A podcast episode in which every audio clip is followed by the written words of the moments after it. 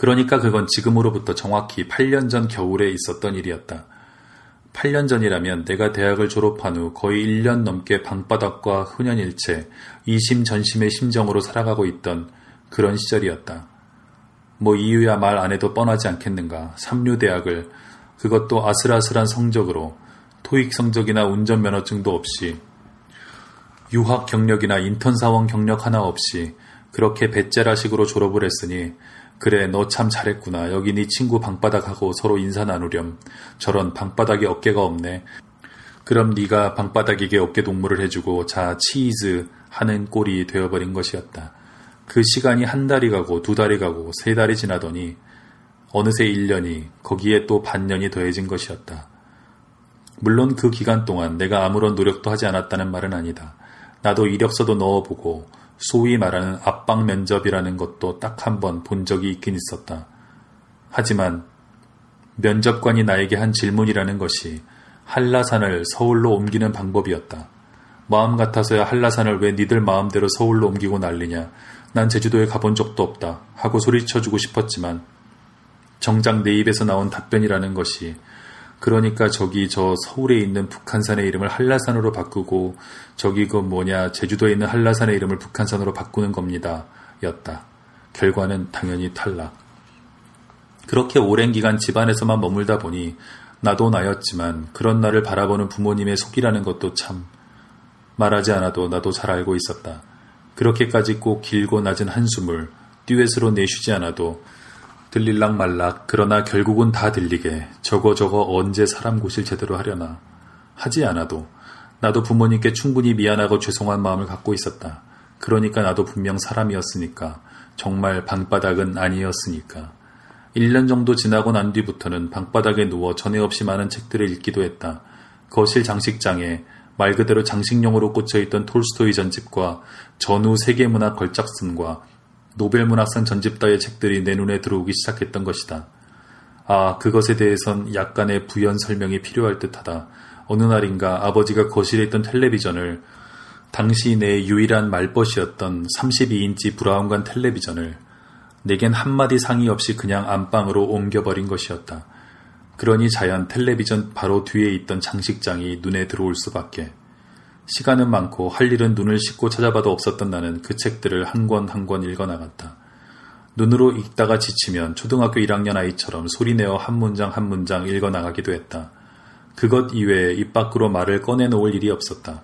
그래서 나는 종종 내 방 창문이 희부연이 밝아져 올 때까지 턱 근육이 뻣뻣해질 때까지 큰 소리로 책을 읽고 또 읽었다. 종종 내 책 읽는 소리에 잠을 설친 어머니가 내 방을 들여다보기도 했다. 어머니는 아무 말 없이 한숨을 깊게 내쉬고 다시 안방으로 돌아가곤 했다. 그러지 않으면 당장 말을 잃어버리기라도 할 것처럼 무슨 오기를 부리듯 내가 나에게 말을 걸고 또 내가 나에게 답을 해주었다. 왜 그랬는지 잘 모르겠지만 그땐 그렇게밖에 할 수 없었다.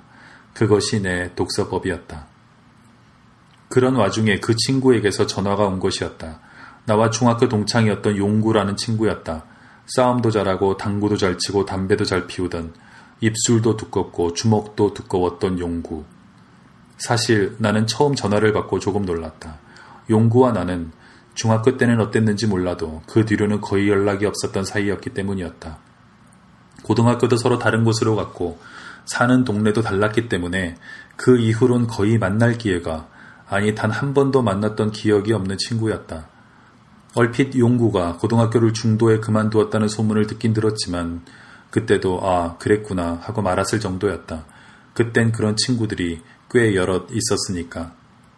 그러니까 그 친구가 근 10년 만에 내게 전화를 걸어와 야 진짜 반갑다 이게 이게 얼마만이야 했을 때도 나는 그저 건성건성 어어 어, 그러네 하고 말았을 뿐이었다. 머릿속으론 계속 이 친구가 우리 집 전화번호를 어떻게 알아냈지? 누구에게서 알아낸 것일까? 하는 추측만 해댔다. 하지만 그런 마음은 그리 오래가지 못했다. 솔직히 나는 눈물이 날 정도까지는 아니었지만 가슴 한 구석이 잠시 저릿저릿해질 정도까지는 친구의 전화가 반갑고 또 반가웠다. 그건 근 1년 만에 처음으로 나에게 걸려온 나를 찾는 전화였다.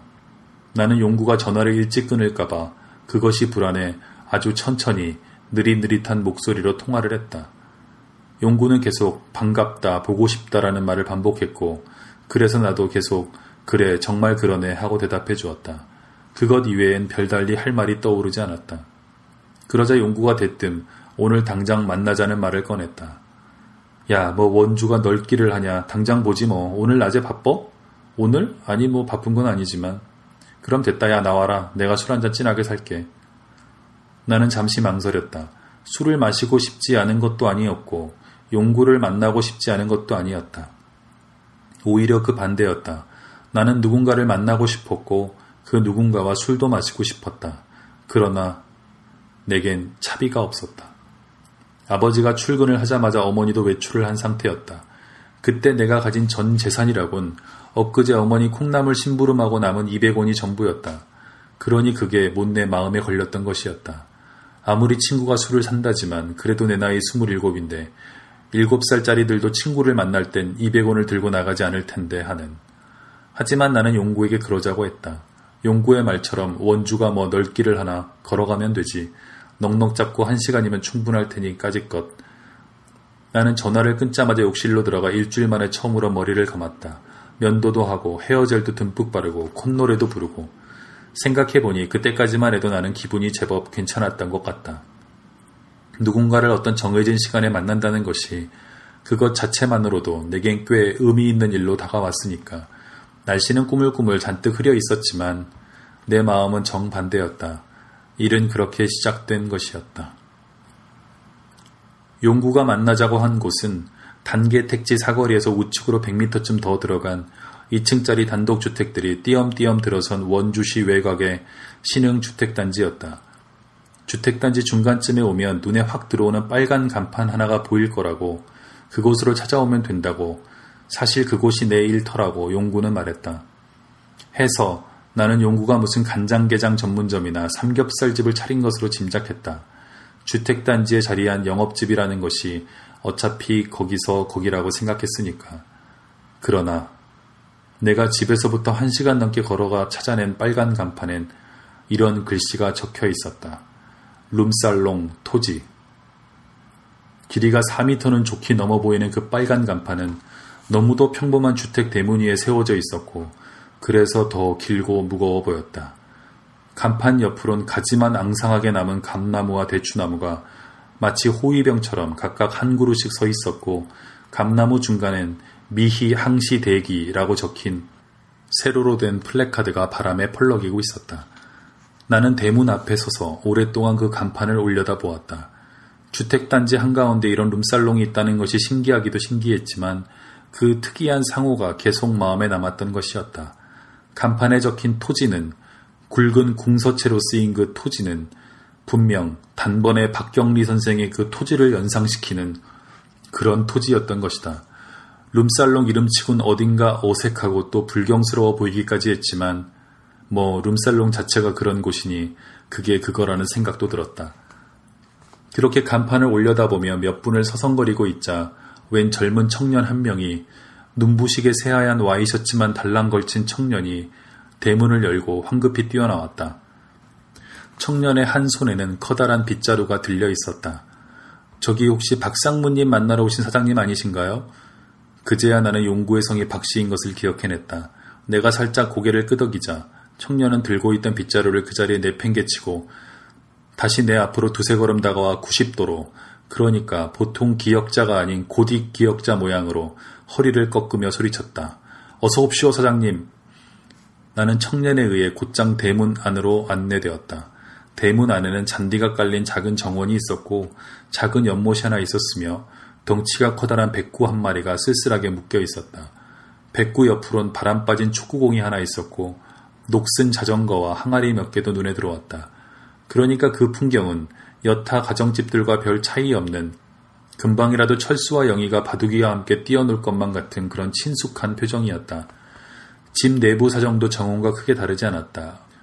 은은한 원목 물결 무늬가 고스란히 드러나는 거실 바닥과 그 위에 깔린 베이지색 러그와 단정한 슬리퍼들과 카키색 패브릭 소파와 커다란 텔레비전과 스피커가 큰 오디오와 작은 벽난로까지 현관 앞 작은 프런트와 방문 위에 적힌 아라비아 숫자만 아니라면 이곳이 정말 영업집인지 혹 용군의 가정집은 아닌지 분간이 안 될 정도였다. 와이셔츠를 입은 청년은 나보다 두세 걸음 앞서 3번 방의 문을 열었고 그러곤 또다시 나를 향해 허리를 꺾었다. 병풍이 있고 붉은색 보료가 있고 커다란 상과 도자기와 검은 좌식 의자가 놓인 방이었다.